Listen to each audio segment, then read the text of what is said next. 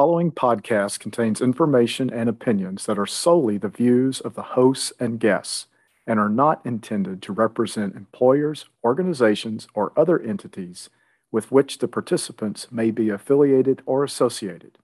We hope you enjoy Military Historians Are People Too.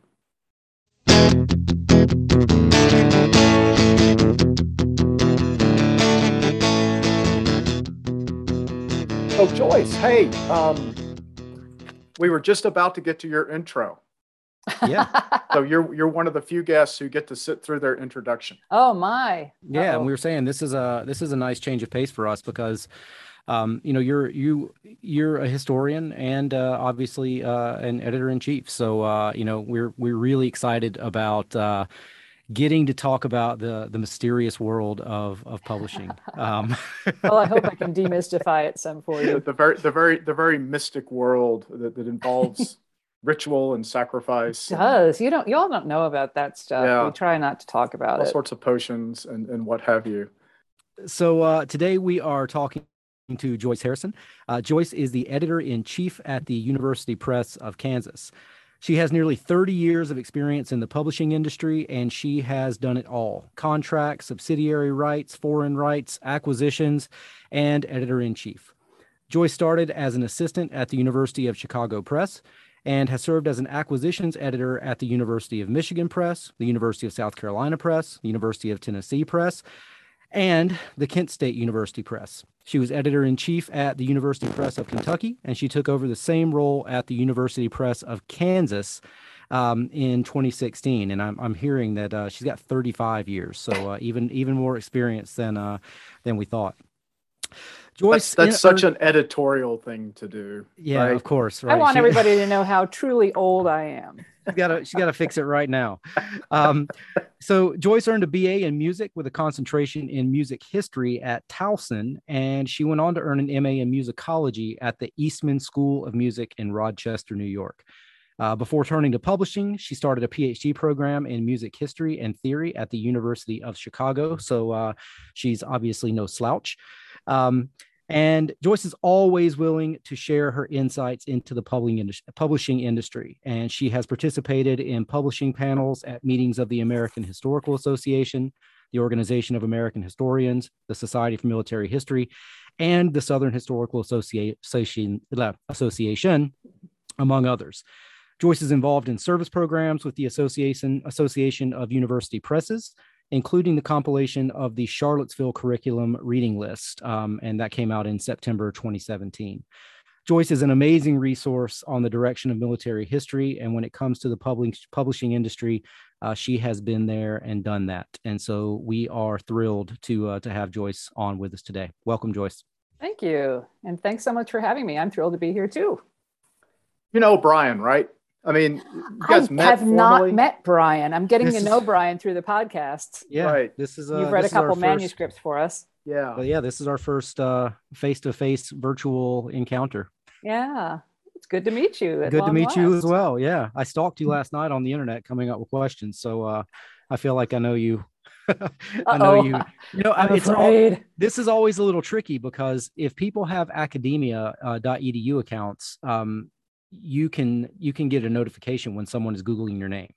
So I'm always worried that people are gonna be, you know, be freaked out by the fact that I'm googling them the night before, looking, uh, you know, trying to come up with questions. But um, yeah, we've got some we got some good stuff for you. So I, I hope that uh that it's fun for you. Well, I'm sure it will be. Joyce, I just want you to know that my uh, weather app for Lawrence, Kansas, right now says it's 32 degrees. It was four when I left for work this morning. That was nice. Uh, it wanna- says the weather is out of your control, so just deal with it. Right. That's that's the attitude. It's a very kind of a Buddhist thing. It's it's out of your control. It's okay. You you want a comparison here? I'm looking at mine. Statesboro, Georgia, sunny and 73 with a high of 75. Oh, nice, nice.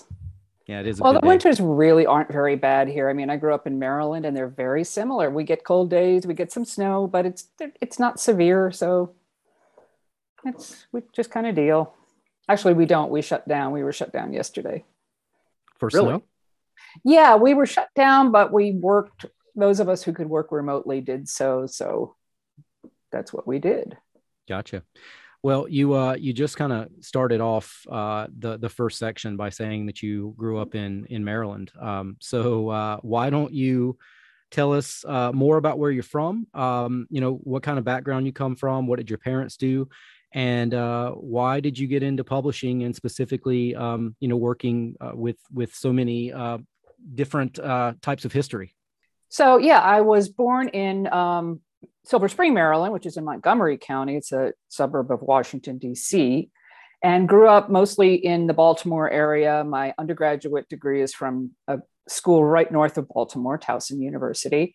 And my dad was a United Methodist minister or his whole career. And at that time, they moved ministers around like chessmen. And I say men because they were all men at that time. So there were times we lived somewhere for four years, and sometimes we lived there somewhere for two years. It was kind of like being an army brat, you know, same kind of thing, just moving around. But it was all in central Maryland. So we lived near Annapolis, go Navy. Sorry, Army people, I love you.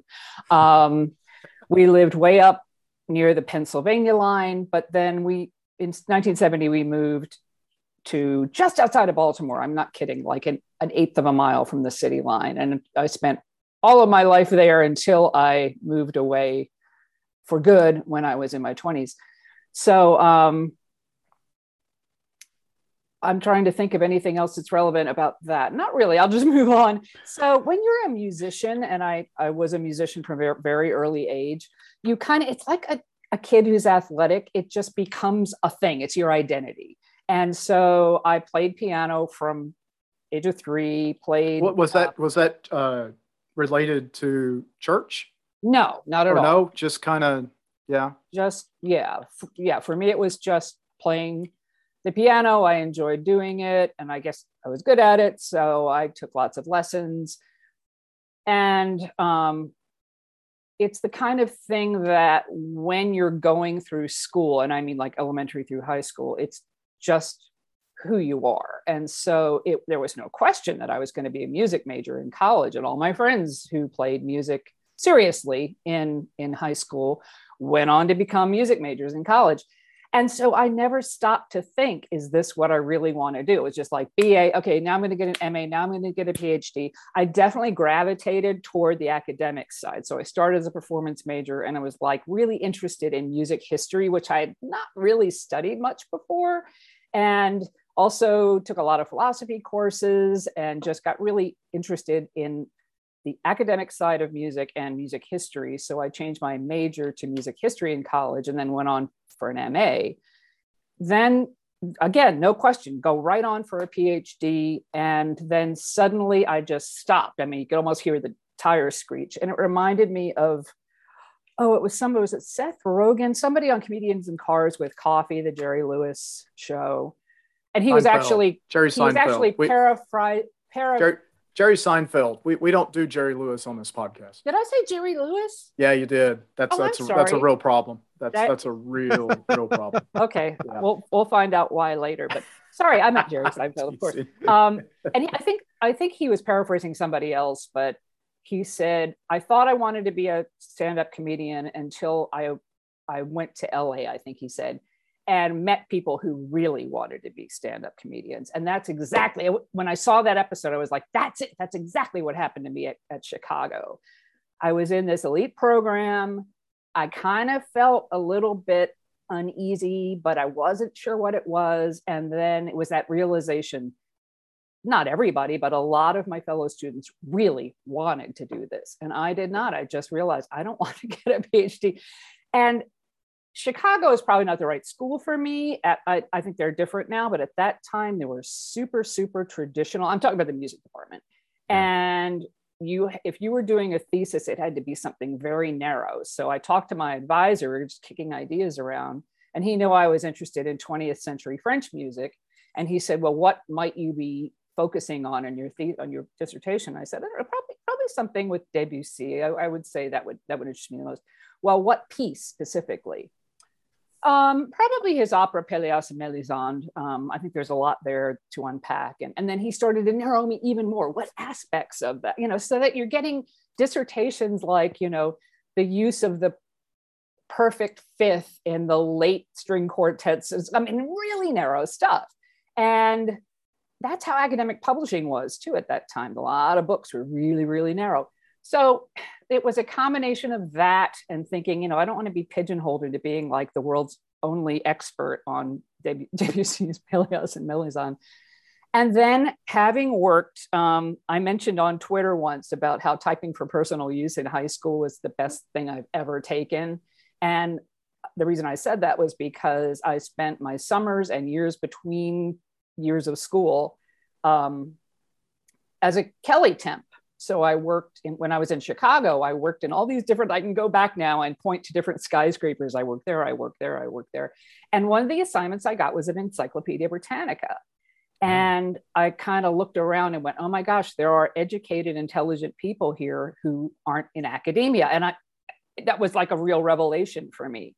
And so I talked to somebody there who had a PhD from Chicago and we, I talked to him about publishing and what it's like to work in publishing. And that sort of opened my eyes. So um, I t- had told my advisor that I would, they do quarters or they did, I don't know if they still do at Chicago. So I told him I'd come back in the fall, finish that quarter, and then that next calendar year I would be out.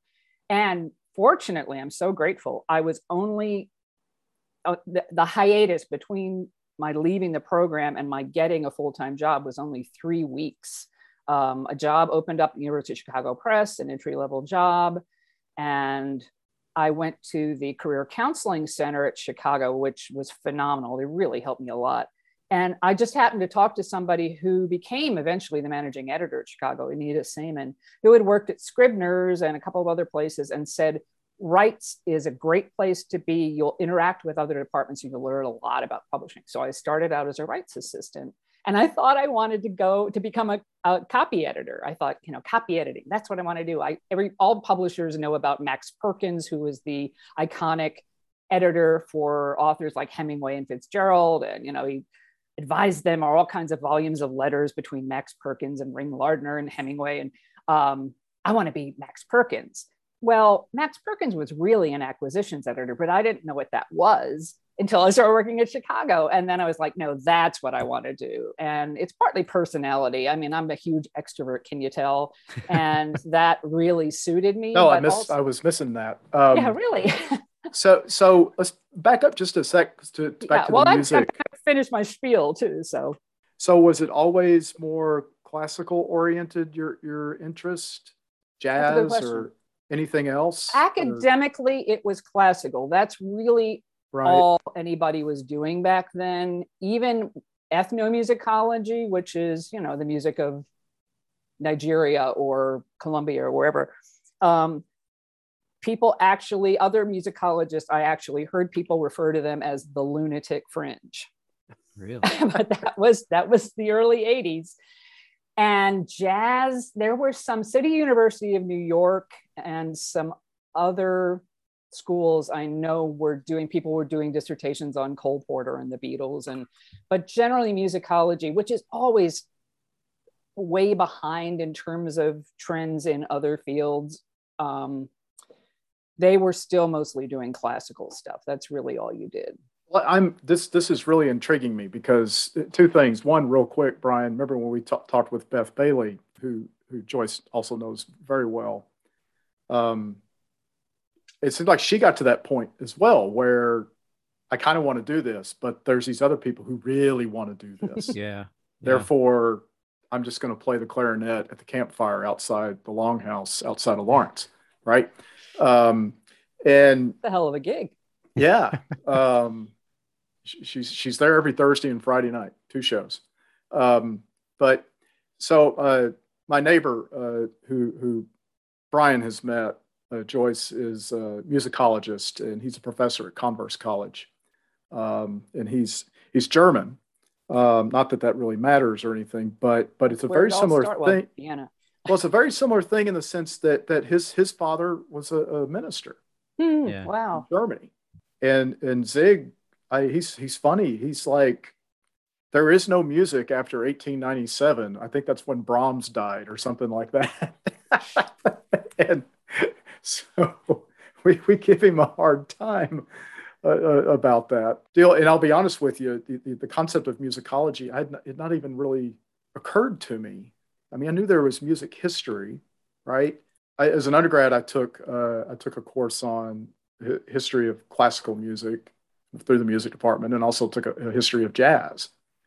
And um, but it but it was for like it was kind of like you know that kind of music for dummies, which mm. was probably one reason why I was in there. But um, yeah, it was just a, it wasn't you know intense like the musicology approach. Sure, yeah, and everything. But but that's really that's really interesting. Um, but yeah, so so you, you but why why why then the French? Why why did that kind of grab I, you? I think it was originally performance related. I really enjoyed playing 20th century French music. And I also loved it from a very early age. My dad had a recording of, you know, an LP back then um, of some Debussy. And I remember, you know, Prelude to the Afternoon of a Faun, which is probably right. his best known work just sitting in the living room and listening to that, it just really resonated with me. And then the more I learned about French music and the more French music I learned to play, I just really, I still do to this day. That is my, I would say, I have three favorite composers, and Debussy is definitely one of them. The Reg is in there watching Six Nations, and you're playing that's right? exactly right. It's absolutely That's true. That's our on. house. He's a big rugby fan, and I'm playing the piano. French music, not just French music, but very good. So and he's uh, going, "Gone, ya boy!" so we uh we heard that you uh you may be fluent in German. Is that true? Not fluent. I can get by. I would say I'm rusty. So where did that come from then? Where did you pick that up? If you're doing French music. Um, well, when you're studying music history, I mean, the, the cradle of musicology is Vienna, kind of, yeah, kind of contemporary of psychoanalysis. It's about the only connection those two have. Uh, late 19th century, and so all the news, all the original sources were in German. And so you had to know German. That had to be your first language. So when I was an undergraduate, I was taking French, and my advisor said, You really should probably switch to German because if you go on to grad school, they'll require it. So I started taking that in undergraduate school, and then I took it for the two years I was at Eastman too. All right. So do you like it's go great. down the hallways there at the ranch out at the University Press of Kansas offices and like swear under your breath in German? So Sometimes no I do. yes. Yeah. Yeah. I'll say things in German like, was ist dies? You know, or something. and, or I'll, yeah, was gibt's hier? I'll hear, you'll hear that from me a lot. Was gibt's hier? And yeah, it's kind of strange because nobody else knows what I'm saying. So, yeah, you but might have I love the language so much. It's just the best. Yeah, I do love the language. It is uh it is is a great language to have at your disposal, especially for uh, trying to sound intimidating. Well, yeah, because then you can say words like Vergangenheitsbewältigung and yeah. you know, when you explain it, it's like that's what I love about it though. I mean, it really that word is so long, but it makes absolute perfect sense. Yeah, yeah. Coming to terms with the Coming past. Coming to terms with the past. Yeah. well, I was going to say, so you end up, let's say you start out in Chicago, and is it, I, I assume it's like a lot of other things, Joyce, where you you build up a little experience in this area, then maybe you move somewhere else to get experience in another area, right? And then you end up maybe I guess where you wanted to be, which is acquisitions, right? Is that kind of how it Well, what I was I was very fortunate with my first acquisitions job because I was working as a rights assistant at Chicago. And then Colin Day, who had been hired at the University of Michigan Press a couple years before from Cambridge, he was the editorial director at Cambridge, had a plan to increase the number of books at that press and really put that press on the map, which he did. And he hired three of us who had no acquisitions experience to be acquisitions editors there. And he was a really good mentor. He kind of trained us in how to do acquisitions. So that's how I got that job. It's hard to get an acquisitions job, you know, because people want ideally experience first. And if you don't have any experience, it's like, well, how can I get hired?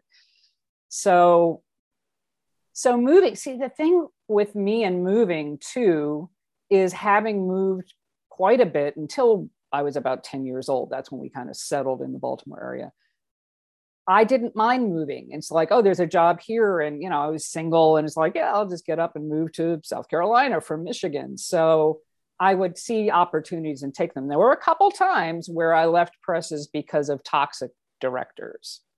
I was just oh. like, I, I can't stand it anymore. One person was, I'm not kidding, I think had serious mental health issues. The other was just a bad manager. And so, you know, I was I couldn't stick around. And I was fortunate to be able to just go somewhere else because I didn't have kids or or a, a spouse at that time with a career and who didn't want to leave or something. Publishing is it a case more of a job gets posted or you have headhunters who are approaching you? You get headhunters when you get to a certain point in your career, but earlier in my career it was just hearing about jobs and gosh, how did we do it at the until the internet really took off? you would hear about jobs mostly through the back of Publishers Weekly. They yeah. would post jobs, just a little classified section. About to say that the trade magazine. Yeah. the trade magazine. yeah, the, the trade magazine. What what subject areas did you start out in? I started out in okay, I did music for Michigan. They had mostly American music for a series called I think it's just called American Music, um, edited by Rich Crawford, who was a professor there at the music school at Michigan which I enjoyed greatly. Um, but then I was also told I'd be doing medieval studies, German studies, and anthropology. German studies, because I was the only person who knew German. It was fine and that was mostly Geoff Eley's series. I don't know if you know Geoff; he's a social historian. Oh, um, who's who's Geoff Eley? you know who Geoff is. Yeah, of course. He's he's he's a god in German history. Okay. Yeah, I was really lucky to get that series off the ground with him. Now Kathleen Canning is editing it, and I remember when she was hired right out of PhD school, she was just a baby. Yeah, she's and, great too so um, anthropology i was like okay you know re- a good editor can edit in any subject maybe not the hard sciences i mean if you're going to do physics you really need to know i, I couldn't do it. But you know physicists mostly write articles anyway. But anthropology i thought okay you know and fortunately because we had colin as a mentor he could kind of tell us how do you learn about a topic? Well it's kind of like being a grad student. That's why grad school is so important i think for acquisitions. You find out who the major players are, what they're doing, what the trends in the field are. And anthropology was, if you ask me, aside from military history, what subject area I enjoyed the most, it would be anthropology. Never, I took anthropology one, one course in college, which I enjoyed a lot because it was different from anything else I'd done, but I kind of forgot all about it. And it was wonderful. The authors were great. They were so interesting. And I have to tell this story, which might insult you, but I'm going to tell it anyway.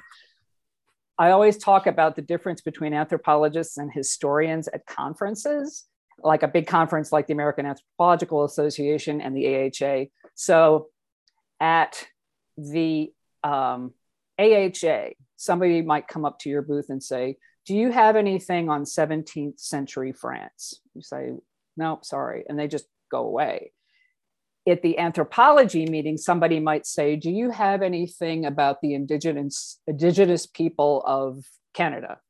And you say no, they'll still look at your other stuff. They're just so ah. interested in so huh. many things. And maybe that's, you know, getting back to what I said about musicology, maybe it's there's just a different way of doing things where you specialize more. I don't know. Maybe I'm being naive. You know, maybe an anthropologist would say, well, it's not really that. No, I don't think so. Because Brian and I have talked it in, in some of our other interviews in this pod about, uh, you know, how history still approaches our business as a very stove typed discipline, hmm. stovepipe dis- discipline. So, yeah you know you're you're a historian of this or of that it's almost like what you said about doing your your thesis at chicago right you know a little more broad than that but you know yeah. i mean it's just kind of i'm a historian of this of that, that or whatever and and i don't i don't approach the gutter the gutters on either side of the lane i try to stay in the middle of that right, lane yeah. right I, I, think now I, there's a lot of people who who don't adhere to that but but i, I still think our history as a discipline still is that way and, and, culturally is, is still that way, which, which I think is unfortunate because I, mm-hmm. I, think mm-hmm. it, it, you know, it, it, it kind of gets in the way of, of people collaborating and, you know, learning more from from, from others who are doing other things, right? Right. Um, Yeah. Like, you know, I might actually learn something from, I don't know, French intellectual history or, or something like that, right? Um, whereas, no, I'm just a Vietnam, right? Whatever. And I'm just this with Vietnam, and that's it. Mhm. Um, and and I, I still think we suffer from that a little bit. So that, that response Yeah. at the AHA doesn't surprise me So Yeah. one bit. Yeah. as you can see, we actually write questions out, but we tend to just kind of um, It's just for looks. Use that as a rough guide. And so if- with with Bill's permission, I want to uh, I want to kind of go off on a little side here. Um, you know, you talked about AHA, and obviously, when when COVID is not keeping us all at home more than we would like to be at home, you're you're on the road a lot, um, going to conferences and uh, you know setting up book displays. You're you're you know you're all over the country, and I remember in in grad school and even early in in my career, you know, you all are very intimidating to people who are looking to get something published. And it's not because of anything that you've done. It's just Sure. that you know you are there's this fear that you're going to say no or you're going to say no we're not interested in that. Um, is it actually useful? And and we hope that we have some grad students listening. Is it actually useful to walk up and without an appointment just start chatting with you guys? I think it depends on the conference. At AHA, I would say yes, because I'm not as booked. SMH, no, because I have like, I'm constantly talking to people and having appointments. But I think just to answer the question generally about, you know, being, is it acceptable to do that? It depends on the publisher, I think. And even not just the publishing house, but the person there are i'm sure you've heard stories about rude acquisitions editors. Yeah. I think most of us in university press publishing i hope we're not like that most of us. I am always happy. I love talking shop and I, I not just about our press but about university press publishing about publishing in general. And if a grad student came up to me at the aha and said hey i'm working on 18th century German intellectual history, and I'm just trying to get a sense of what publish. You know, I'll, I'll sit with them for a couple of minutes and talk about that. But I I would say people shouldn't be intimidated, but you do have to be careful because there are some editors who, for various reasons, sometimes they're arrogant, sometimes they're insecure, you know, whatever, and they just give this impression of just, you know, I don't how how dare you approach me. right yeah I think I think that's the minority. I think most people are approachable. Yeah, it's like do it through channels, right? Follow, follow the command structure.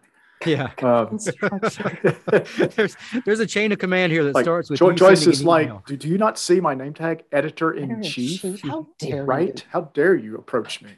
There's an underling over here that you may you may That's speak. right. He'll be back in a um, minute. He went to get me a coffee. Um, but in that vein, though, I mean, I, I think a lot of people actually don't realize that that how how much of your acquisition time is is well spent at conferences because that's a central location where you get to talk to a lot of people, and you know that's that's important. That's that's what what what what percent do you think you get out of out of that out of you know proposals? Yeah, of, like, again, it say the SMH. conference. SMH, oh wow, it would be wow. It's a lot. I mean, maybe 80 to 90 percent.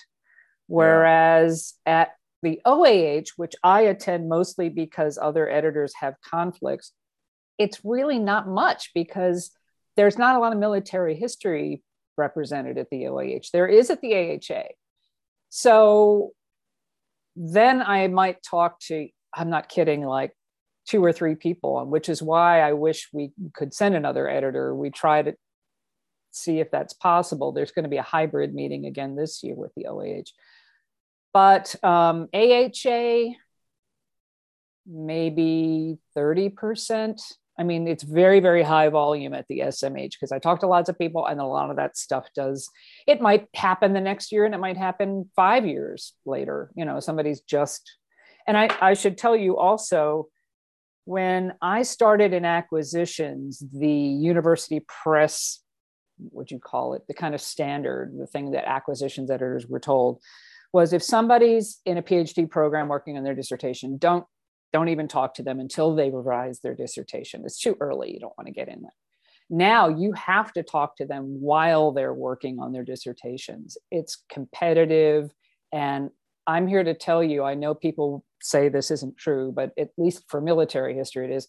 There are a lot of PhD students writing dissertations that are almost already really good books. Yeah. So the idea, right. you know, it depends on the field, and I can't speak for a lot of them because I don't know all of them. But in the field of military history, it's I get dissertations that I I send out dissertations unrevised. I usually ask authors to supply me with an outline of what their revisions would be. Right.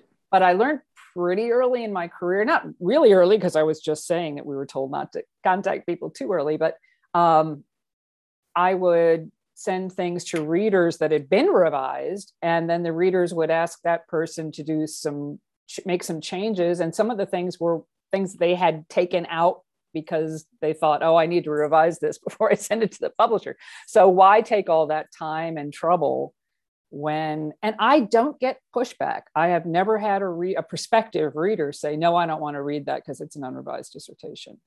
And again, it depends on the field. Military historians are, it, it's kind of like anthropology, frankly. They are so excited about other people's work and so supportive of yeah. their fellow scholars. Yeah, absolutely. And they want to do whatever they can to help out. They get really, oh, wow, somebody's written a manuscript on this. This is great. So that helps a lot too. So, what is your then uh, like ideal dissertation? You know, what what what what would it have, or is that a fair question? Wow, it's a tough question. My ideal dissertation. I think, just speaking generally, it would be readable to a fairly wide audience. And that's what you hear all publishers say all the time, or at least all academic publishers but it's not hard to do. Wittgenstein said anything that can be said can be said clearly. I don't think he was talking about dissertations, although the Tractatus, which in which that appeared, was a dissertation eventually. Anyway, I'm such a dweeb. Um, but you can do it. You can write a dissertation that your father can read. You know, think about not that not that a general audience would necessarily be interested in a revised dissertation but you can you can write clearly and if you can't get somebody to help you write clearly. But i think again the field of military history tends to be more accessible anyway. I mean so many of our books this is this is one of the fields in which we publish where a lot of our books get bought by general readers because they're just interested in military history. It's partly the topic, but it's also because the authors can write and and, and speak to that audience. So I think that's kind of... a, it's a very broad answer to your question. Military history is in a unique position because the public is so interested in military history. And so at a place like Kansas, you know, how do you find that balance of of maintaining that general interest but then um, you know also being concerned with kind of academic uh, standards for scholarship or I, I, guess the better question is is that a difficult balance to strike and also a I, book that yeah. that will sell. Yeah. Yeah. Because at the end of the day that's also kind of an important thing. Right. I would say for military history at kansas it's not too difficult a balance to strike.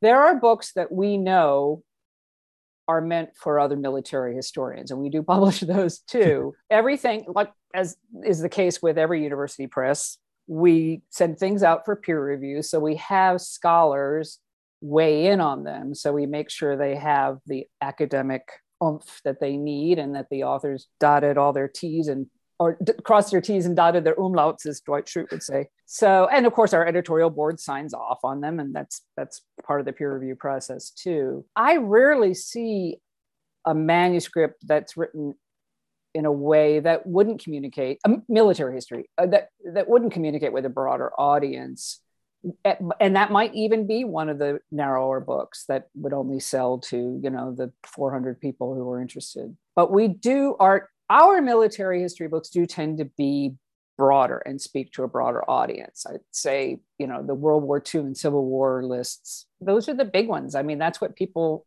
who are general readers want to read about for the most part.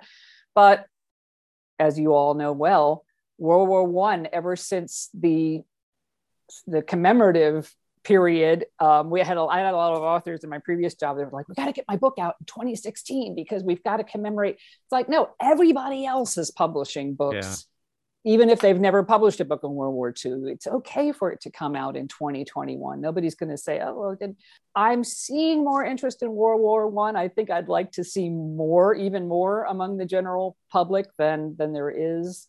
I don't think we're done with World War II. There's always more out there, and there'll always be more good books. But I, as an editor, I'm seeing more World War One books, and I'm happy to take them on. Yeah. Um, this is just kind of a, a I, you very likely don't have a number, but how many proposals would you say uh, are sent to you in a given year? To me personally, or to the or to, to, to the well, press? Actually don't know about the press, and I would just say to me. Okay, yeah, to you. Off the top of my head, and it's not inaccurate because I because of the volume that I would say about two to three hundred. Oh wow. Okay. Yeah.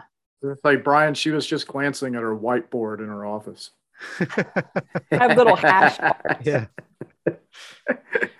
yeah, I mean, I could quantify it for you by checking our database and seeing which ones I logged in. And, but I mean, of those, about probably 90% get turned down, either because they're horrible or because it's, you know, my, my book in developmental psychology is but you know it's like well have you looked at our website yeah. so but there are people that think that yeah you don't publish in developmental psychology but once you look at my book proposal you'll change your mind. well yeah. that's not the issue. The issue is we wouldn't be able to sell your book because we don't know the market. So that's right. what it's all about. And what what makes a weak book proposal? What's the biggest problem you see most of the time? Unoriginality. That would be the big one. And that sometimes is stuff that comes from amateurs. Sometimes it's not. Even though it's the like, title says the untold story of. Oh, yes right. That you know you've got a, a real zinger when you have somebody that tells you right at the beginning i am telling you you know as you say the untold story of there was somebody who sent me something about some World War II general, I can't remember which one, and nothing has ever been done. And, and I told him, I, I, when I turned it down, I said, actually, there are six books on this general. Oh, wow. Just, do your homework, dude. Um, yeah, that's bad. Um, bad presentation. Um, you might have seen my snarky tweet from a couple weeks ago when I said, you know, don't tell me I don't want to do a full blown proposal. It's like, bye bye. You know, we have, we ask for a full proposal for a reason. If you're Rob Citino, no, you don't need to send me a full proposal. But if I don't know who you are, it's not that hard. Just put it together and do the work.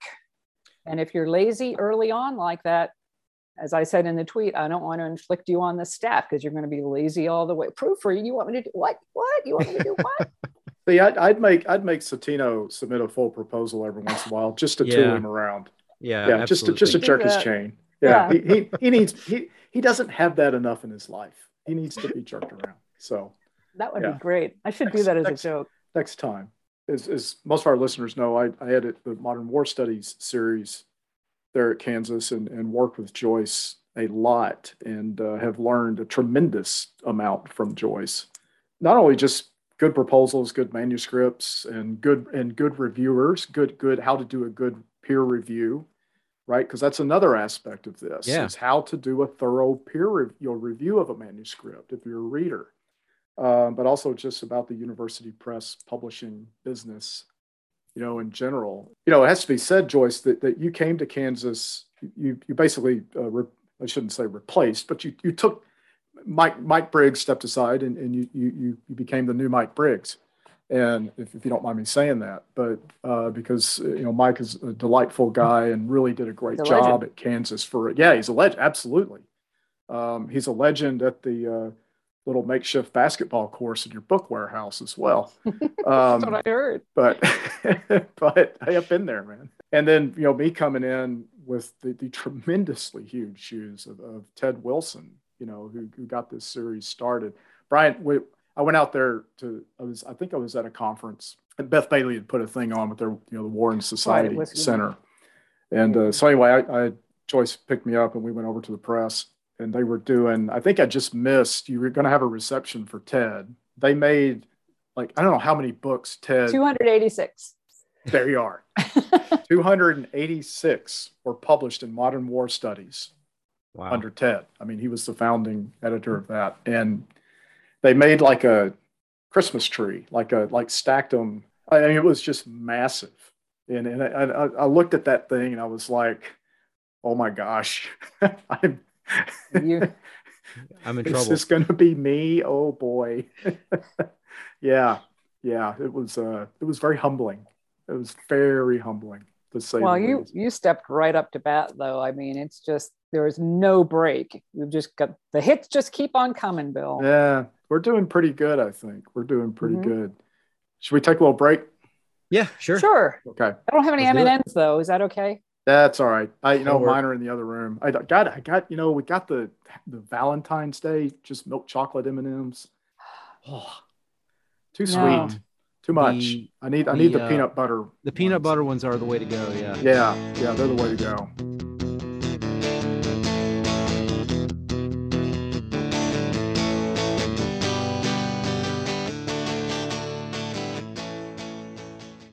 Hey everyone, Military Historians Are People Too wants to push two important things with our listeners.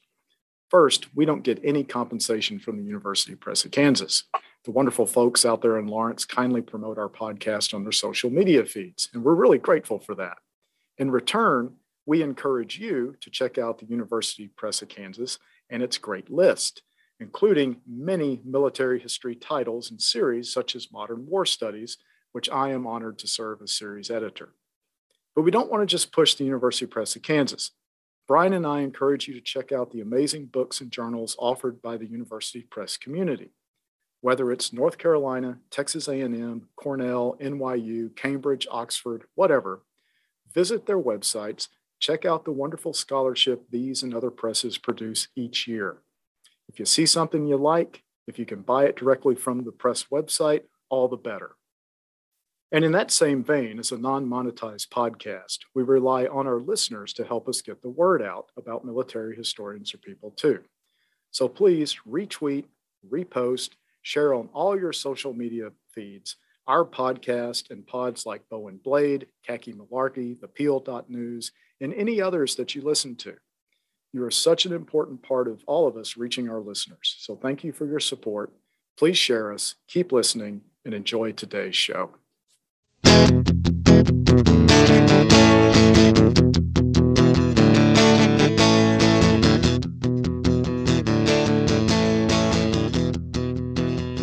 So Joyce, you're into Debussy and, and French music and, and musicology and all that, and you and you get it's almost like you get bushwhacked into this this uh, ed- ed- editing thing and acquisitions, and then suddenly you're doing military history.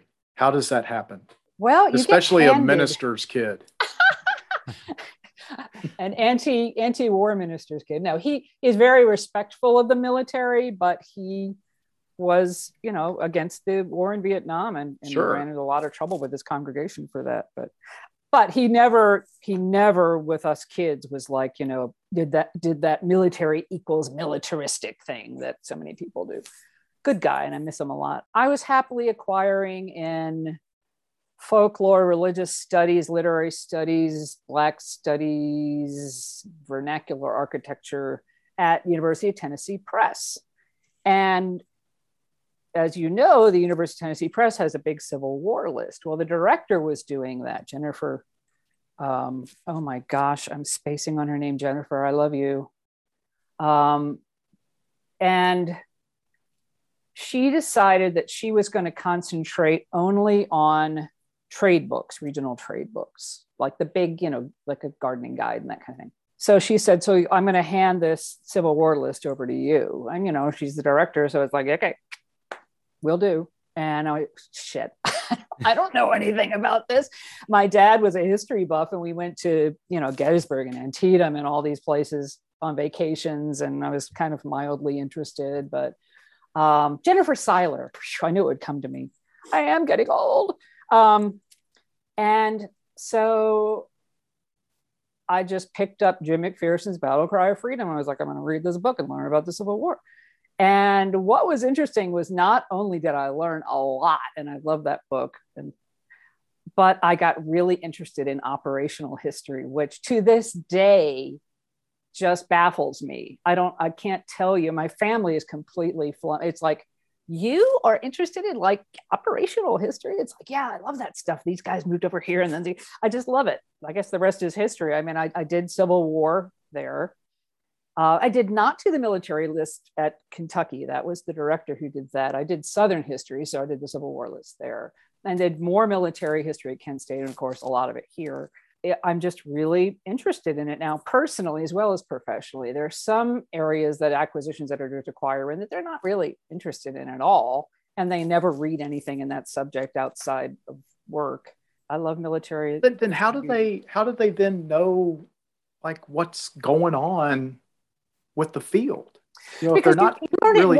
I, what I mean by not reading it is that when they go home, they don't. If, if I go home, sometimes I'll for for relaxation, you know, read a military history book, but you can keep up with the field and just not do anything outside. Oh, fair enough. No, no, that's fair. Yeah, yeah. So that wasn't a fair, fair comment. But I'm such a do, and of course, Reg, my husband is um, the son of a an Irish military, you know, career officer, so we're just complete dweebs, and we were driving west on the on 70 when we first moved here. We are like, oh, the cavalry museum, we have to go because he was a cavalry officer, and at Fort Riley. So you know, you have to jump through a bunch of hoops there because to get on posts. But um, oh, it was fun. It was a lot of fun. So, but yeah, so you know, the decline of the humanities just writ large. Have you seen that impact the the university press, you know, publishing business? Yeah, I think so because people used to be interested. I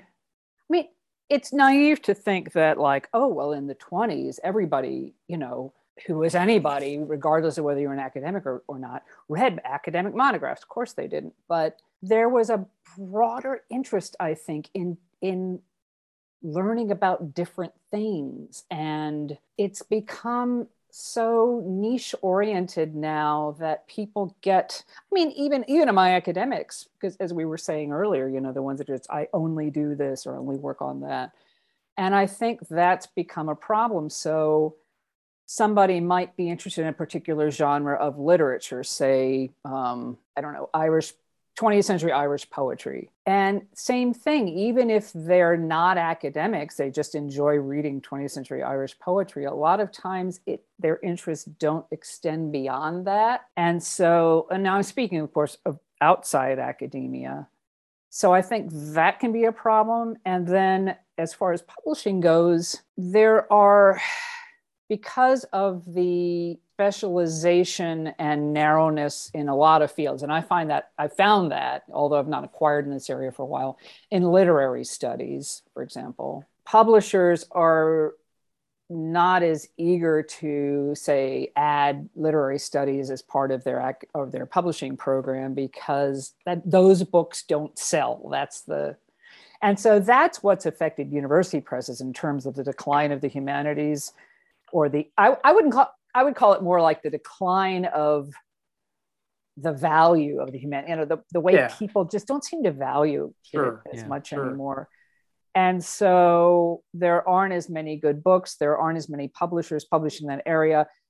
Publishers are, and this this doesn't have to do with the decline of the humanities, but it's related. When I started in publishing, or at least as an acquisitions editor when I was at Michigan, publishers, academic publishers could rely on university libraries buying 900 to 1,000 copies of every monograph they publish. Now you're lucky if it's 150 or even 100. And it's not the libraries, them, right? libraries are not our enemy. It's that those science, those STEM publishers charge so much for those subscriptions to science journals that yep. libraries, especially public libraries that are not public, but I mean public university libraries, don't have the budgets to do that and then to acquire all of these academic monographs too. There's kind of a cause and effect that goes both ways because then publishers are like, okay, we can't publish books in this area, this subject or this subject within a discipline anymore because nobody's going to buy those and we can't, we literally, you know, can't afford it. There, we'll, we won't ever recover our manufacturing costs, let alone anything else. And so that I think discourages people from if, if you're in a graduate program and you're thinking of writing a dissertation, it's like, well, nobody's going to buy my book anyway. So there's a lot of stuff. I mean, a lot of people like to blame it on sort of outside culture and they don't like academia and they don't like, there's a lot of that, of course. And I think we're going back to an old kind of ignorance model, you know, of, of like distrusting intellectuals and experts. Not that I'm revealing anything that new I think that affects how publishers think about what they do, and it definitely affects the market for books. And then that affects what grad students are doing, because a savvy grad student nowadays isn't going to say, Well, I'm just going to write a book on this really, really narrow topic, and not a book, but a dissertation that becomes a book. And nobody's ever going to buy that book, but it's okay, it doesn't matter. Well, that people don't have that attitude. They should, I don't think they should have that attitude. So it's complex. I mean, I'm kind of talking in circles a lot here because it's everything is kind of pushing back on everything else. So with with budget cuts as a general rule, you see state legislatures giving less money to university presses uh, generally. And has that led, in your experience, not only at Kansas but um, with with people you know, um, are subventions becoming more and more common? Are, are university presses a- asking authors to chip in some money toward production? Right. Yeah. Yeah. Because we have the, our subsidy has been, our subsidy meaning the money we get from our parent institutions, and it's plural because we're a consortium press that serves right. six universities. That that hasn't changed for a long, long time. And it's also about half of what presses our size receive. And that's not a secret. I'm not talking out of school that everybody's been very transparent about that. And I'm, I'm grateful for that. That can be a problem because a lot of that goes to your operating expenses, or if you're paying your salaries and benefits, it goes into that. And some publishers feel the squeeze more with individual books than others. We ask for subsidies primarily for books that are going to be really expensive to produce. If they're going to cost you know $30000 because they are big large format color photographs throughout um, it's going to require something and we really can't that's become a requirement now for our press that we the author we can work with them that we, need to fill out forms for them for somebody or whatever. Otherwise if somebody were to come to us with an academic book that was really expensive we would probably just agree. We have a group that meets every other week and a, a you know staff review committee that talks mostly about whether this is a good fit for us and whether we can afford to publish it. And we have turned things down at that committee because we just say you know this looks great but it's it's going to be a huge book and we're thinking of a print run of like 500 copies which means we'd have to charge $75 for it. And we historically I mean, and by historically i mean recent past maybe the last 20 years have priced our books lower than a lot of other university presses. yeah, absolutely.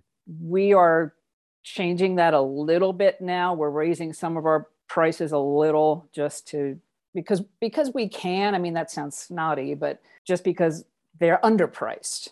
And we don't want to be a publisher who has a 400 page book that's you know $95 who's going to buy that? Not even libraries as we know. Right right yeah. right.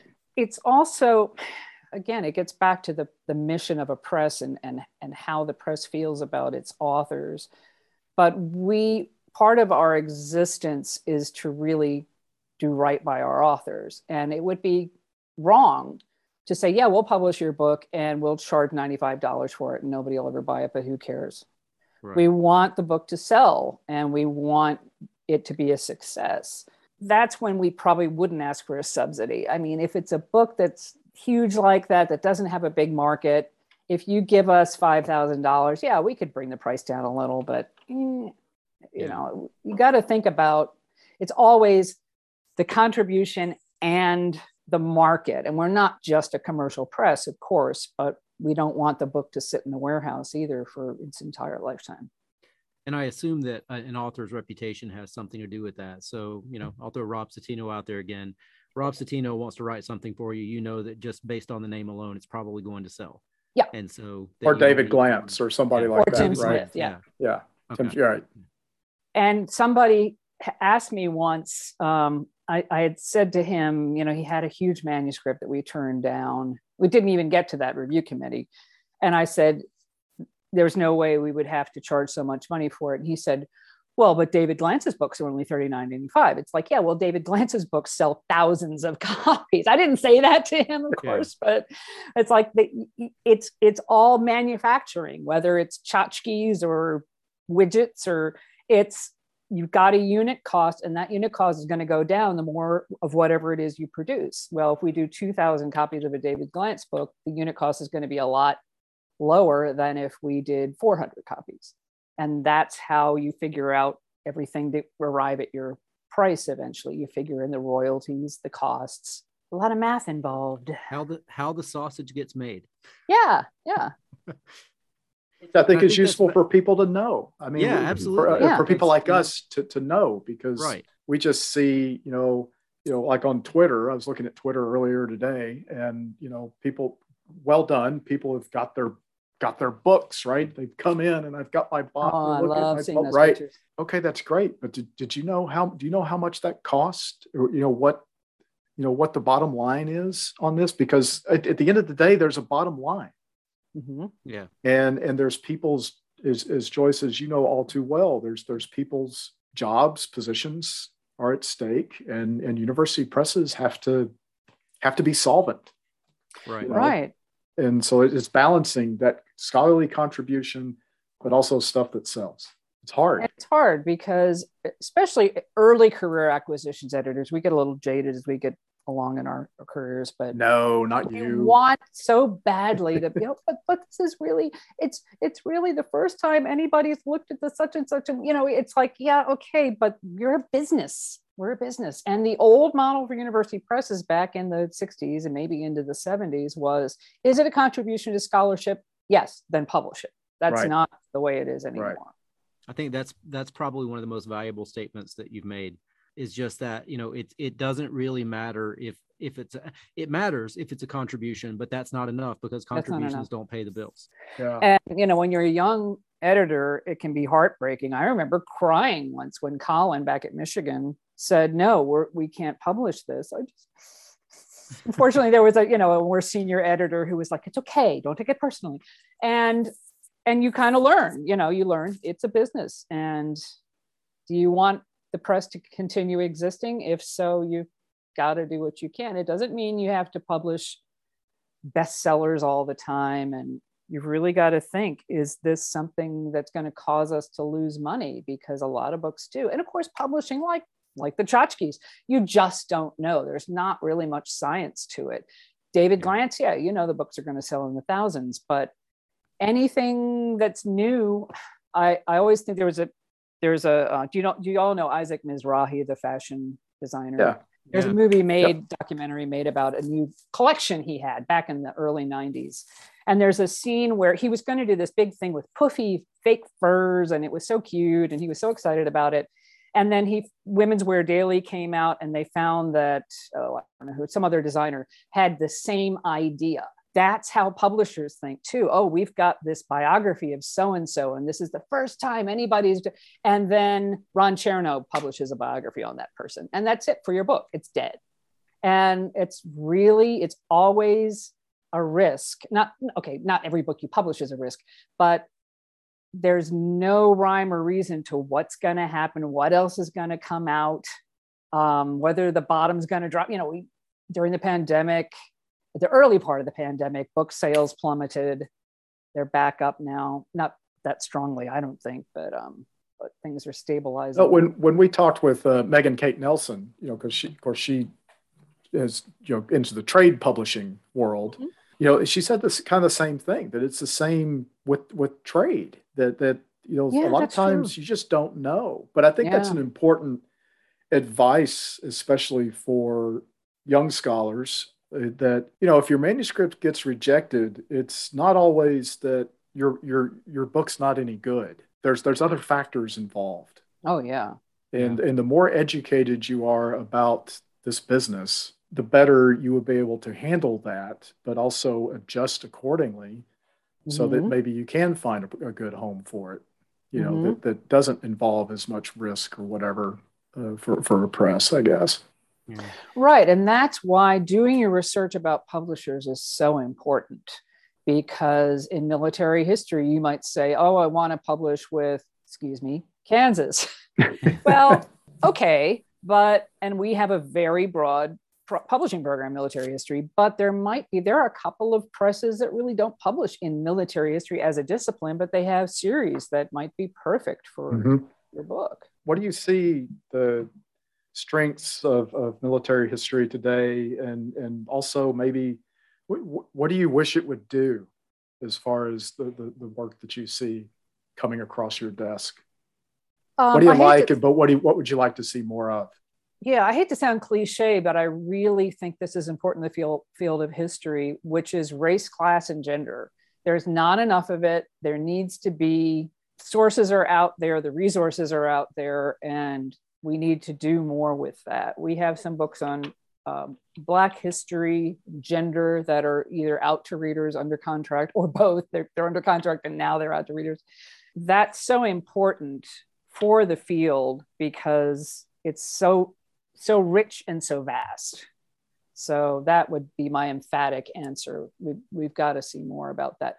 It's great to see, and this isn't any anything super new, more bottom up studies, even even in Civil War, which used to be so top down. Uh, but but at the same time, operational history and you know Kansas, that's one of our strengths, is always going to be around, and it's always going to be important too. I think that the more traditional ways of doing military history can exist side by side with newer things. And again, the thing I really like about the field is that if you're doing a book on Korean Americans in Vietnam War or something, the more traditional military historians, or many, m- most of them, I should say, aren't going to be like, oh, what are you doing that for? I mean, it's a very supportive field where people are interested in. You know, it's naive of me to say that all military historians are interested in everything everybody's doing, but it's a much more open-minded field, I think, for for new approaches to things. And Heather Stur kind of hinted toward this when we t- talked talked with her uh, by the way, beat Rob Citino to over 200 plays. oh my uh, goodness. Yes, just Go by ahead. a hair. Just by a hair. That you can tell those stories, say, of underrepresented voices, if you will, through, say, operational history. Right. That that those things will, will really start to meld together. So, in other words, the field yeah, kind of split apart, and then it's going. I'd like to see it come back together. Yes. Yeah. Mutually yeah. supporting. Because I still yeah. say you can't understand all the war Warren Society material, scholarship, whatever, unless you really understand combat. Right. Right. The kinetic part of warfare, mm-hmm. which, you know, operational history is part of that. That those things will come come come together. And that's that's what I'd really like to see more of. No, I think that's really important because there, I can't remember which conference. I think it was a Society for Civil War Historians about 10 years ago.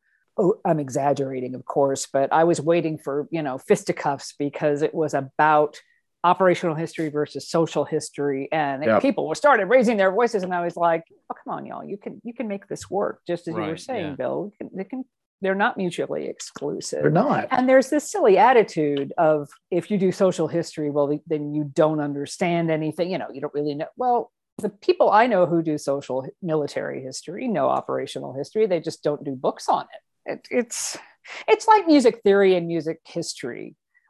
There there always been clashes between the two because one is about an analyzing music that's music theory. You're looking at pieces and you're looking at the structure and and those people look down on musicologists because they're only doing history and they don't they can't even read music Well, then- especially if there's nothing after 1897. after 18 Yeah, right, right, yeah. right. I love teasing Yeah. Zig about that. It's hilarious. But Oh he's my a he's a goodness. Mendelssohn guy, so he's he's way early. on Oh, that. Yeah. 97 would be very late for Yeah. him. Yeah, but So you just, you know, you get people, and that's why at Chicago they called it the music history and theory. It's like the farmer and the cowman can be friends. And, you know, if you don't want to study the other, you're at the wrong school. Shall we rapid fire? Let's rapid fire. Uh We oh. should I'm probably afraid. rapid fire. This has been great. We really appreciate it.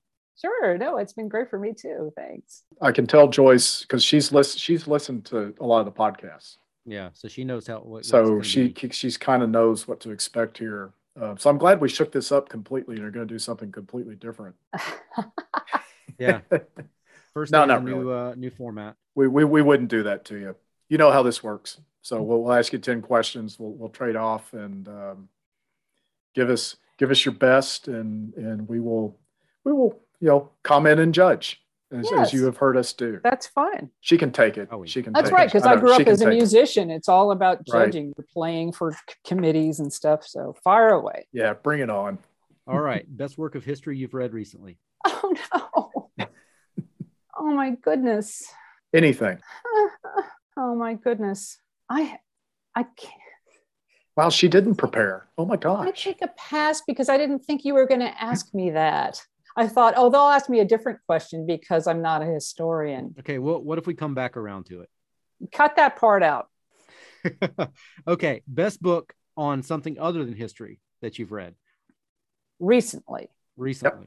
Right now, I'm reading a biography of John Jacob Niles that I'm enjoying. Um, it's actually something I was involved with because it was published by Kentucky, and I knew the author Ron Pen. And do you Hmm. know Niles at all? He he No. um, he was a folk music collector, I guess you would say, and performer.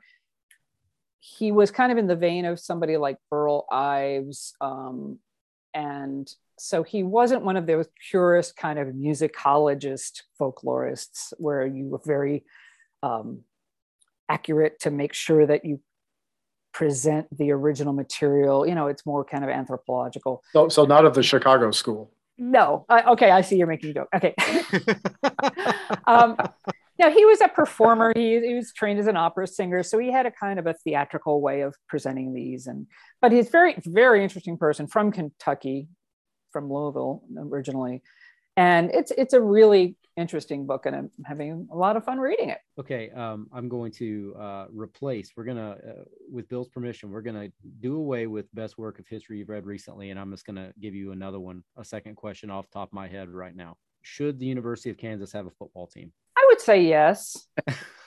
That's I'm a not. fan. That's not. Not a The lot. ringing of, uh, endorsement? yeah, ringing endorsement. I, would, say, yes. I'm a fan, and I, you know, every season it's like go team. Um, part of it is just underdog. I mean, I'm a basketball fan, KU Yeah. basketball fan too, but it's just fun to root for a team that's not the big, you know, the one everybody knows. So yeah, I'd say they they should, and I'm I'm I'm looking forward to the next season. Damn it. We we, All we stumped we stumped Beth Bailey on that. She Yeah. she was she was not very she was not up to speed on Kansas basketball as she should have been. Uh oh. And I Well, think see, Brian this is why the we don't need humanities departments because his history professors don't even support the sports program. Right.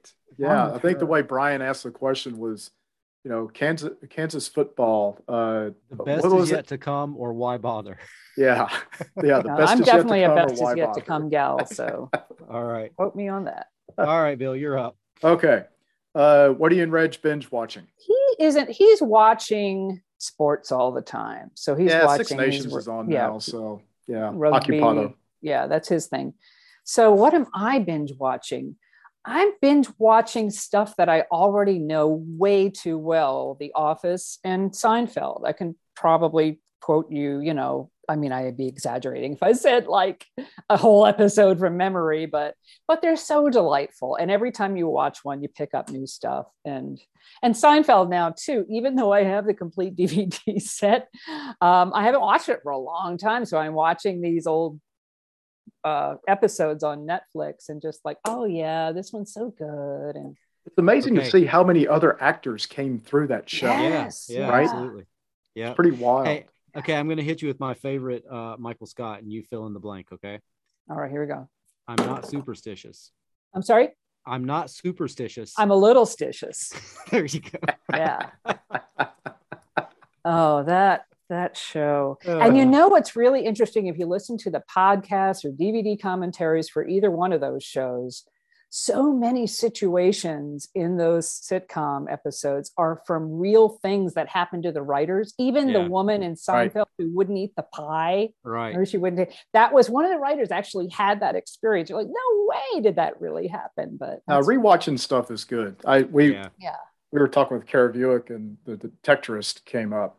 That that that series from the UK and what is uh, it called? the Detectorists. It's on BritBox. I think it's on BritBox. It's Does it Toby have to with, Jones, like, uh, Mc- Mackenzie? Crook. Got these guys out in the countryside in the UK with their metal detectors, looking for you know the next next horde, right? Next Is it a reality show? no, no, it's just Oh, a, a drama. it's just and you know me well enough that I, I rarely use the the term delightful, but But it's delightful. Yeah. Oh. it is. Delightful. Yeah, Huh. it's, it's really nice. Now, But see I, that? Yeah, I think I've watched it show two or three times, and and since we mentioned it last week, I'm like, "God, I, gotta watch. I'm gonna have to watch that again now. Yeah, Um, so the detectorists. that's all right. That's good. Huh. Okay, Madam Musicologist, uh, what is what is your latest music music download? What are you listening to? Well, I'm the kind of music person who who always quotes Duke Ellington, who said there are only two types of music, good and bad. And he was right. He was dead right because pretty much any genre. So I say that as a prelude to my latest obsession, which is what they call library music. And it's not music to play at a library, it's a library catalog Right. commercial music that's used for you know commercial spots and background stuff and i'm so fascinated by that right now so that's what i'm listening to there's a podcast i or not a podcast a playlist and i think it's um i've got it on right right now i think uh kpm i, I mean this is i know i am on a podcast but that's what the it just says kpm that was one of the companies and it's just these little that that whole industry is interesting to me. It hasn't always been interesting to me. It's just in the last few years. There's that whole industry, and it doesn't even include film music, that re- is constantly recording little bits of music for things for Yeah, commercial use. Yeah, and people who make their living doing that too. It's kind of like I have a friend that she was my editorial assistant at Michigan, then she went out to Hollywood to become a voice actor and I still hear her in commercials. You know, she's she's she's out there doing it, and it's the same thing that there's a whole group of people who whose whole career is just saying, "Have you ever thought of the, you know, I don't know, I can't even come up with it off the top of my head, but like doing, or like like I was at a hotel at a conference once, and it had a voice thing for the elevator." going down and you know that's a voice actor who was hired to say that Right. so Right. That's that's the good living. I don't know, Yeah. Brian. I think I think Taylor Swift's starting to fade a little bit. Yeah. I can't We, even. we had a lot of Taylor Swift. I uh, know We you have- did. Yeah. right? we had a lot of Taylor Swift. Yeah. Yeah. Sorry. So I'm And it's not that, that. it's not that I don't like Taylor Swift. I just it's not my just eh. All right. Well, something you are proud of, something you like. Um, book acquisition that you are most proud of, wow. You think I'd have a pat answer to that? or one of the. Can I can I change the question a little bit to what book ha- has been most successful for you? Sure. Sure. Okay, go for it. because I have a pat answer to that.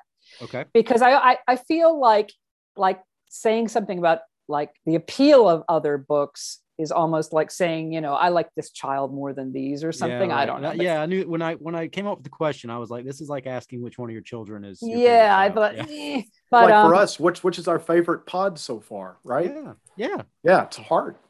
hard one. a hard one. No, but the book I've been that was most successful was a cookbook.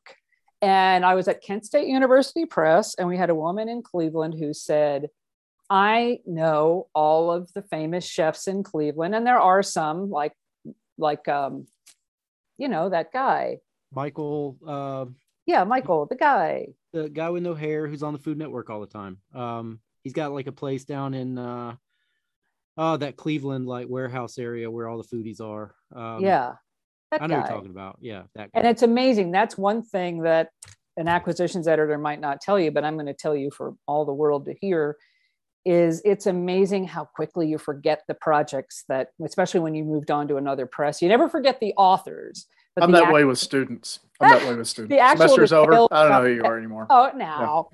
But but it's like the details just kind of because you know I've acquired so many books since I've been here. I can keep track of those. But I, anyway, she came to us with this idea for a cookbook, and she said, "What I've done is I've asked each chef if you had company coming over in an hour or whatever it was." What would you make? So it's not their signature recipes, which they probably wouldn't have given her anyway. So I think it was our director and our marketing manager maybe that I first talked to about it. And we were just kind of like, we'd never done a cookbook. I don't know. This sounds like it might work. And so we sent the proposal out to a couple people and they loved it. They had some suggestions. It was a it was a lot of learning from the ground up. I mean, like the copy editor, um, we couldn't just use one of our stable copy editor because it had to be a cookbook editor. So the managing editor hired somebody that used to work for a food magazine. And she had great questions. Like a recipe would say one egg. She would say, okay, one large egg. yeah. Never thought about that. And so, and then we, you know, there were photo shoots involved, and oh my goodness, it was a big production. But whew, by the time I left the press, I think it was in its- sixth printing. I think it's in its ninth printing now. It's Oh. just thousands of copies. I saw it at oh, where was it? Bed Bath and Beyond, because we got we set up an account with them, and it was at Bed Bath and Beyond. It did really well. So she proposed a book to us, and here's a good publishing story for you. She proposed a, a book to us a couple of years later. The book was the Cleveland one is in the in the kitchen with Cleveland's greatest chefs, and she Michael thought, hey, Symon we is can. one of those guys. Michael Symon, Michael thank Symon, you. And yeah. Michael Ro- Ruhlman is, is another one that, that- who's famous. And so she said, Hey, how about in the kitchen with Columbus's greatest chefs? And we turned it down, not How dare because, yeah, not because we didn't think, you know, she, it was because Cle- we were near Cleveland and it made sense for us. But let, you know, Ohio State University Press should do Columbus. I don't know if they did or not, but I think I there have, was a um, problem of just not any, you know. Yeah. maybe there there's aren't a- any there's good famous food chefs. in, in Columbus now, but Brian went to um, Ohio State, so we're giving yeah, him a I went hard to Ohio time. State. so, Oh, I see. Okay. Yeah. Yeah. Um, I have two ideas for coffee table books, and I'm scared to say them because somebody's going to steal them, but I'll, I'll throw them at you here. You tell me what you think. One is death row meals. If uh, pretend that you're on death row and you get a last meal, go around to famous people. What is their death row meal? What would they choose as their last meal? Dear Well, Mr. we- Feldman, thank you we- very much for contacting University Press of We- Kansas, but I'm afraid this project falls outside the parameters of our Okay, publishing program. we won't we won't call it death row meals. We'll just call it last meals. Okay, here's the better one. This one's this was better. Yeah. I drive across the country going into dive bars and taking things, taking photographs of things that have been written on bathroom stall walls. And I do a collection of. It's already been done. It's already been done. Has that been done? It's done? already really? been done. Yeah. No, go ahead. Uh, No, go ahead. Go ahead. I want to hear what you do with them. It's a collection of collection of of poetry from bathroom stalls. No, and I'll tell you why. Not necessarily that it's a bad idea, but it's a bad idea. But sorry, Brian, I gotta be blunt with you. But Not the first time a publisher has told me there are lots of people who will say and who've said to me many times over the years dear ms harrison i have a book idea i have photographs of you know say okay here's here's one and i if the author is listening i love you but but this is the deal have you ever heard of lustron homes i think it's spelled it's pronounced lustron l-u-s-t-r-o-n kind of a mid Yeah, we talked about this. Yeah. prefab home Yep. Oh yeah, yeah, yeah, yeah. and yeah. they're all over i all over the country i think maybe i don't know like a post post war thing and he wanted he was pitching a book this wasn't at this press a book of photographs of people sitting in the in the in, insides of their inside of their lustron home well his photo he's very good very talented photographer and the photographs were okay but it's like make a website out of it and that's yeah. that's how it is so often with well, there was a trend back in the 70s i think to publish bibliographies, especially in literary studies. So it would be like a bibliography of all the books on Hemingway and a bibliography of all the books on this. And every once in a while, you'll get a proposal, an editor will get a proposal for something like that. It's like, put it on a website. It, yeah, those are dated before they even. Yeah, right. and they're dated right. Yeah. But some so, people come up with brilliant stuff. Like one of the coolest things I, I saw, and I got it years ago, like uh, it was a coffee table book of outhouses in the West like you know behind old cabins and churches and things like that. It was really cool. And then yeah, I like my bathroom uh, the, idea a lot better. The, the bitter southerner, they they've got one on. Uh, it's it's scenes. It's like photographs taken from inside a Waffle House, looking out. Yeah, that is okay. good. Yeah. So what That's the scene is outside a Waffle House. Okay. All over the yeah. all over wherever there are Waffle Houses. Again, that's interesting, but a book. I mean, yeah it's it's a coffee table book. Yeah. Well, that's why the Seinfeld thing about the coffee table book about coffee tables right. was, was brilliant. All yeah, publishers talked about brilliant. that for yeah. weeks afterward. I don't know. Nice try, Brian. I got. I okay, I'll, I'll, get us, I'll get us out of this rut that we. I mean, when into. you think about how expensive it is to publish a book like that versus, you know, what happens with. Okay, one thing you might know or not know that's a big difference between commercial presses and university presses is that commercial presses will publish your book but when the sales start to drop off they could just go okay it's out of print now. Yeah and right. i've had so many authors sometimes literally crying to me saying you know fill in the blank commercial press is putting my book out of print. It's only been out for a year. That's how they operate. That's it's yeah. not that they're evil. That's just they're they work on a different model but right. university presses will keep your book in print nowadays forever, really. Yeah. And so I see these coffee table books as being like, oh, that's a thing you give it to somebody for Christmas or whatever, and it's fun. Look at this book and everything, and and then shortly after, you know, after a eight eight ten months, it's sort of like, okay, nobody's buying it anymore. Oh, I, I, I like a coffee table book. I do too. I enjoy a coffee okay, table I'm, book. I'm getting us back. I know what to get here. you all for Christmas. Who asks for extensions more often, authors or readers? Authors. Really? Def. Oh yeah, far and away, and definitely during the pandemic. And you know, only a an evil editor would not grant an extension because a historian can't get to archives and but now readers here's what readers do the really polite reader will say hey i'm a little behind get out a couple more weeks but most readers just send it late. Very few yeah. actually send them on time. I always give them a week's grace or so, and then I'll check in and say, "Hey, how's it going?"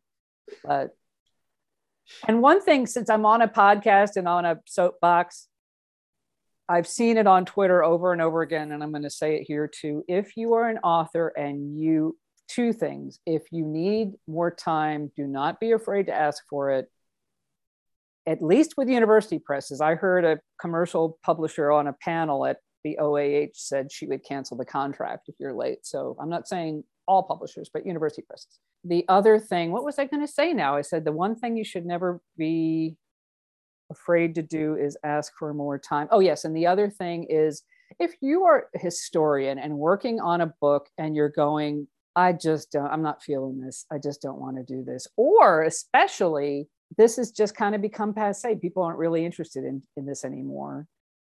Tell your publisher, I want to do something else because we don't yeah. want it if you don't have the mm-hmm. passion for it. And it's certain we certainly don't want it if there's no market for it.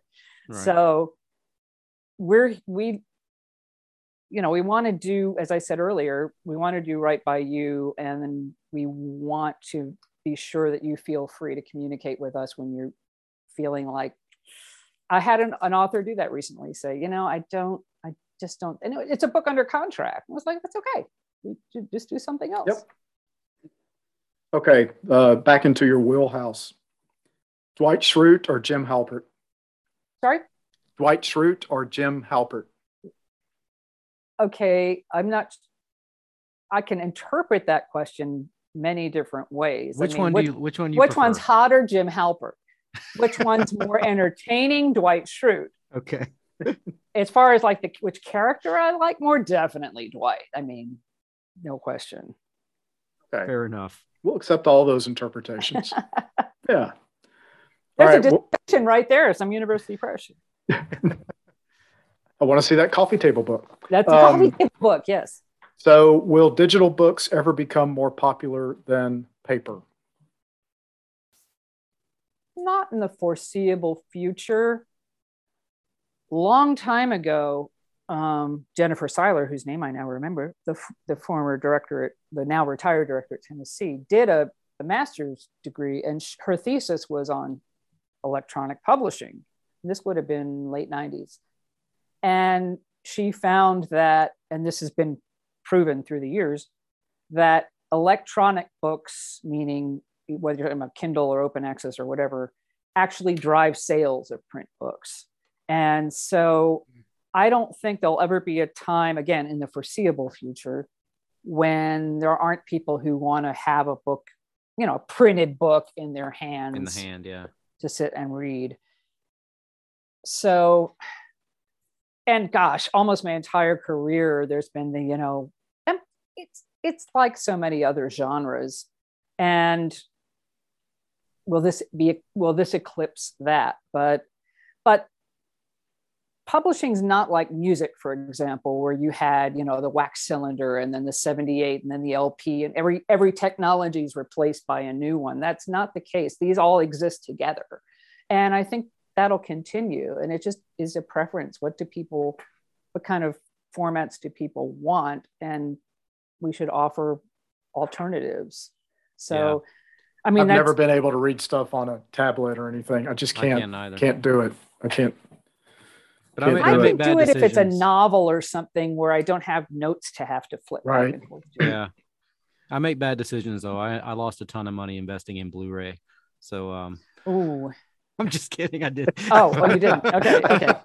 I take everything literally. So it's like, But oh, I no, but I of course remember a time when everyone was like, "Oh, you got to get a Blu-ray player." oh no, I've got a st- I've got a thing up there of just all of like probably fifty Blu-ray. You know, yeah. Well, y'all are too young, I think, to remember eight tracks. Eight Oh tracks. Oh no, do I had eight tracks. remember. okay, that was going to replace, you know, be the, the next thing. And I had Kiss, KC and the Sunshine Band, and one of the Boston no, no, ones on eight track. Yeah, I think that was when I was a the kid. worst. I don't know how. and then they were gone. worked. Um, Joyce, w- Okay. let's let's halt for just a sec. Jo- Do, do you need to shut your blind or something? We're we're almost Yep. done. You have the sun- the- I I'm sorry. The, the sun's starting to. There. It looks like you're you're trying to There. avoid. Yeah. Yes, I gonna am. I'm be- kind of leaning as, as the show's going on. I've kind of moved like That's cool. That's All right, cool. we got we got the final two for you here. Okay. Um, more popular, World War II or the Civil War? Ooh. Speaking of just the United States, definitely the Civil War. Really? Okay. Oh yeah, yeah. All right. I I kind of expected that, but uh, I thought maybe World War II would would be able to pull it out.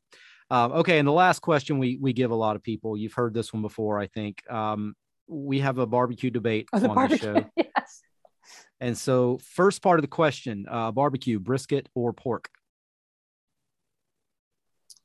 I would say brisket. No, I knew. Yeah, that was. I was going to Yes, get a touchdown. finally. but you're from that. up. Maryland.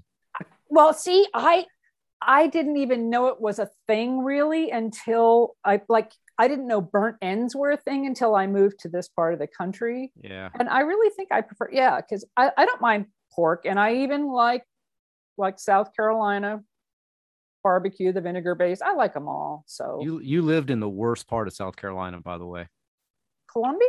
Columbia. I'm a Clemson grad, so uh, I I I'm, I'm not a fan of Columbia, South Carolina. Oh, really? I loved it there. oh, I really liked it a lot. That was where the toxic boss was, though. So Oh, I had to get okay. out. She's, Okay, she's now- not in publishing anymore. I, I hasten to add. Now you've you let me down on barbecue um in terms of brisket or pork, but uh, what's your recommendation for the best barbecue in Lawrence? Okay, so Biggs, B I G G apostrophe S, is the bigger barbecue place. They have a big restaurant. They have a kind of an outlet, um, a satellite restaurant in the west side of town. But the barbecue I prefer as barbecue, not necessarily as a restaurant, is Biemer's, which is a little place across the street from the Merc Co-op on the busy intersection, um, 9th in Iowa really good barbecue. They have a little sit down area. I don't know if it's open now or not. Of course, it was closed during the pan- most of the pandemic, but really good. They're burnt. right. I think that's the one Beth recommended. Yeah, Yeah. yeah.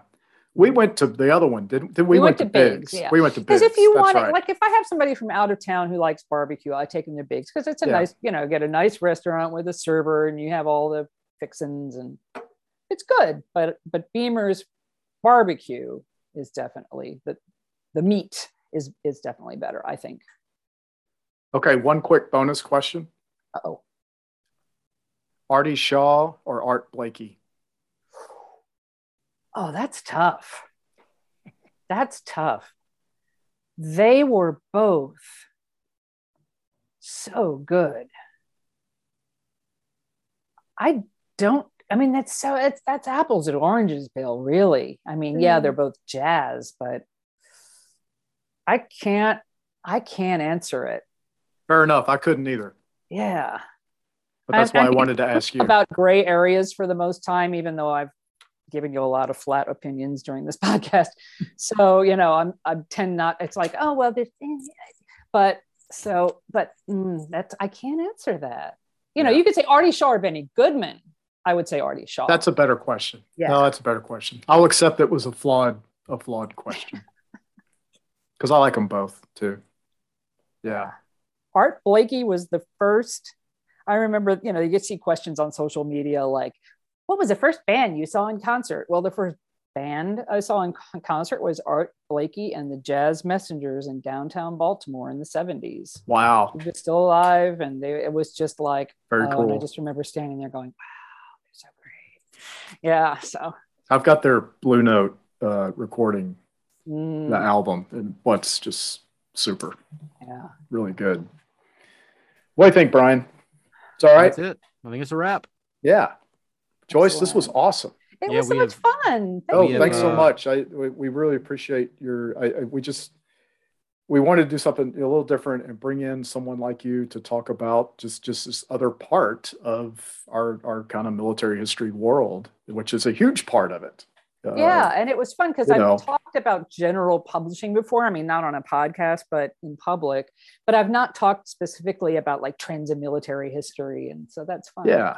No, Yeah. this was And- a and lot was of great. fun. Yeah. No, we really appreciate you taking and, the time. and we everything. appreciate you know you've you've been retweeting us and and giving us support so uh we It's- recognize that and thank you for it well thank you i mean it's such a great show because you learn about all these different people and you get people like megan kate nelson i've no, i mean she's not a friend of mine but i've known her professionally for years but i've never i mean it was it's just kind of like we just did just sitting down and talking to her it was just fascinating and everybody that's been on because they're all from all different backgrounds yeah It's been a lot of fun. We've really yeah, Yeah, we- so enjoyed thank it you. It's a public tremendously, and we're, sure. we're having a lot of fun doing it. In fact, we were joking the other day that okay, we got to monetize this thing, so this can just be our job, yeah and we can get out. but you know, we, we it's I think we you I- need merch yeah, well, we're working We're on working. merch. We're working. working on Yeah. merch, but we need about twenty thousand more plays per episode, and I think yeah we'll get to that. Yeah, we got to build the we got to build the following up a little bit Yeah. Well, We'll even uh. Jenna Fischer and Angela Kinsey, who do uh, Office Ladies, the podcast about the office, even they add more commercials. You know, they started Yeah. out just doing one, and now they do like during the whole episode, they'll do like six or seven. Ooh, so wow, yeah that's it's a lot that's Yeah, uh, I the don't know if Seth, I'm. Ro- Seth Rogen has a story time podcast. It's it's some of it's hit or miss. Some of them are really funny, some of them aren't. But the first 15 minutes is just a string of advertisements. And Yeah. I'm like, all right, I get that you drink LaCroix. That's you know, that's my, my there you go. there you are. See, I quoted Seth Rogen in the podcast. I should have said, and he's a fan of Available at your local Dillon's grocery store.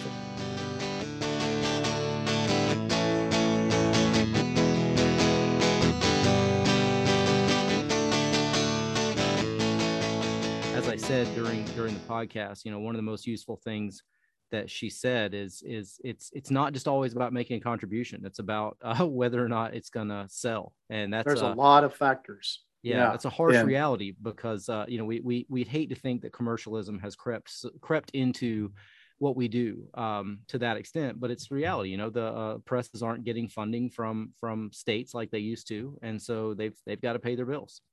And I think it, it'll be helpful, especially for newer scholars who haven't gone through this process yet or going through it.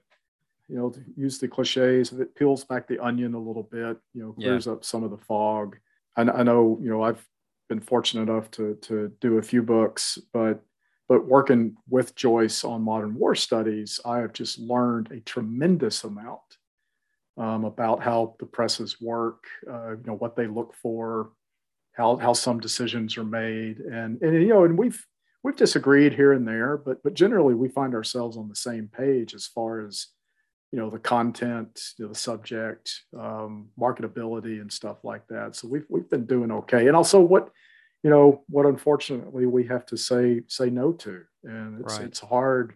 It's hard receiving a rejection letter on an article or a book, you know, proposal it's you know you got to understand it is just as hard to be the one sending that Right. it really is it's tough because because we know and appreciate the work that you've put into it um, and to, to be told that it's not going to work is is really tough and Yeah. but that but that's part of the business i mean that's you gotta you gotta you gotta roll with it um, Yep. and, and keep at it that that was really really interesting and i love you know how did she, she could have she, what what i wonder if she ever thinks like I could have been the concert pianist, right? You know, or whatever, Right. whatever, or the Yeah. musicologist and whatnot, um, and everything. So she's really got a fascinating, you know, background and just you know what what else she's into. Like like Right. everyone we've talked with, you know, we, we're we're all into other things. This isn't Yeah, all and- of, all of our life. and you know I, I think anyone who who gets a phd you know there's there's more than intelligence there's a work ethic there because you just got to be willing to go through the slog do the work that's required Yeah, and do it and so you know people we tend to be a group of people who uh, at least at some point in our lives have been pretty motivated and so not a lot of people when they're you know seven eight years old say i want to be a military historian so you get people who've always kind of had that that willingness to to go after stuff um, and it's usually you know it's two cases now people who are really into music um, Right. talking to uh, to jennifer uh, she, you know she was a d1 rower um, and Right. so we've we've had uh, i don't think we've had anyone who was just like yeah i sat around and read a lot when i was a kid I mean, you know, um, Lorian was in the in in the band at Kansas. right. Um, so yeah, everybody seems to have been very successful at other things before they uh, they settled on becoming a military historian. so yeah, I, I hope this was useful to, to our listeners and, and enjoyable. Joyce is just uh, one of the most wonderful people you'll ever meet. So if you're at this if you're at the Society for Military History meeting in Fort Worth, do not be afraid. You may approach the Kansas booth Yeah, and you may speak with Joyce. Don't be surprised if she says, I can't talk to you right now, but let's make an appointment because she, Right. she'll be very busy there. But don't be afraid. Always, always ask. And, um, you know, self promotion, I'll be there too. And I'll probably be hanging out at the booth some. So you can talk to me if you got a project that might be appropriate for modern war studies. Please do. We're always looking and always uh, looking for new, for new things. So thanks everybody. Push, push, push. Always, always retweet, repost. Uh, we really appreciate it. Uh, that, that's how we get more listeners. So keep doing that. thank you all. Um, uh, you know, we appreciate the support, and we will see you next time.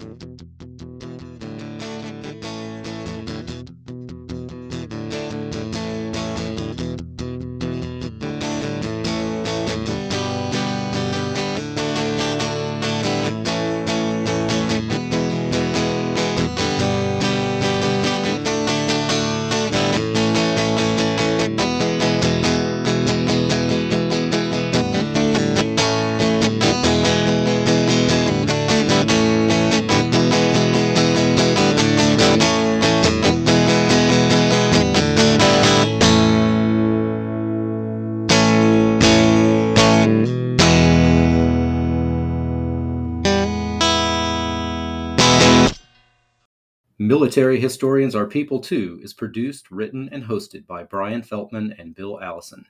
Music is written and performed by Bill Allison, who clearly is not BJ Leiderman. Military Historians Are People Too is hosted on Anchor by Spotify. Check back soon for new episodes. Thanks for listening.